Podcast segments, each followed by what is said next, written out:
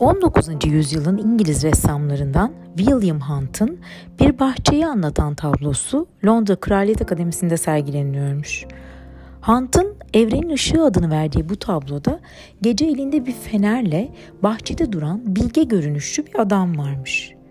Adam öteki eliyle bir kapıya vuruyor ve içeriden sanki bir yanıt bekliyormuşçasına duruyormuş. Tabloyu inceleyen bir sanat eleştirmeni Hunt'a sormuş. Adamın vurduğu kapı hiç açılmayacak mı? Ona kapı kolu çizmeyi unutmuşsun da. Hunt gülümseyerek şöyle yanıtlamış. Adamın vurduğu sıradan bir kapı değil. Bu kapı yüreği simgeliyor. Ancak içeriden açılabildiği için dışarıda bir kol gerekmiyor. Ressamın yanıtı kapı simgesi üzerine düşündürdü beni. Kapımızı hangi yeniliklere, değişimlere, farklı fikirlere açık tutuyoruz? O kapıyı açmamızı sağlayan ne? Ya da kimi zaman bizi o kapıyı açmaktan alıkoyan ne? Başarısızlık korkusunun ve geçmişten gelen inançların etkisinin büyük olduğunu düşünüyorum. Anthony Robbins kitabında inancı bir konuda emin olma durumu olarak tanımlar. Bununla ilgili verdiği örnekse şöyle. Bir fikri ayakları olmayan bir masanın yüzü gibi düşünün. O fikri destekleyecek referans noktaları yani deneyimlerimiz masanın ayaklarını oluşturur. Dört ayağı da yere sağlam basan masa inanca dönüşür. Zeki, başarılı, cesur olduğumuza dair bizi güçlendiren inançlar kapıyı açmamıza izin verirken, yeterince iyi olmadığımız, başaramayacağımız gibi güçsüzleştiren inançlar kapıyı açmaktan alıkoyabiliyor. Peki yerleşik bir inanç değişebilir mi? İnançlarımızı sorgulamaya başladığımızda emin olma durumundan uzaklaşmaya başlarız.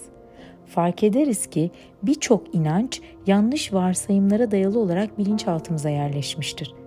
Böylece yavaş yavaş masanın referans ayakları sallanmaya başlar. Kimin yazdığını anımsayamadığım bir cümle söylemek istediklerimin tam karşılığı aslında. Değişim ancak içeriden açılabilen bir kapıdır. Eğer açmak istersek, açmaya hazırsak. Yok değilsek kapalı kapılar ardında kalmayı sürdürmeyi seçeriz. Bu durumda başkalarının kapımızı açma çabaları boşuna bir uğraş olmaktan öteye geçemez. Bir de kapının dışında kalanların gözüyle bakarsak neler görürüz? Bir kapıyı çalmaya yeltenmezsek o kapının açılıp açılmayacağını hiçbir zaman bilemeyiz. Kim bilir çalınmayı bekleyen nice kapı kapalı kalmayı sürdürmektedir. Bir adım atsak, biraz çabalasak ön yargılarımızı bir kenara koyabilsek fırsatların teğet geçmesine izin vermeyeceğiz.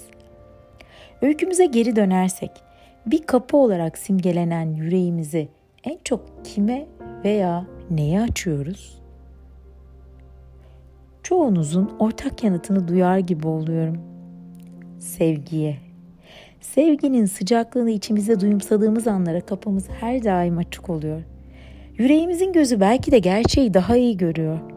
Bu konuda Osho bir yazısında şöyle diyor. Ortada bir sorun olduğunu hissettiğinde yüreğinin içine bak. Rahat hissediyorsan doğru yoldasın. Yüreğin senin pusulandır. O rahatsız olmuşsa demek ki yolunu değiştirmen gerekiyor. Evrenin ışığını boşuna dışarıda aramayalım.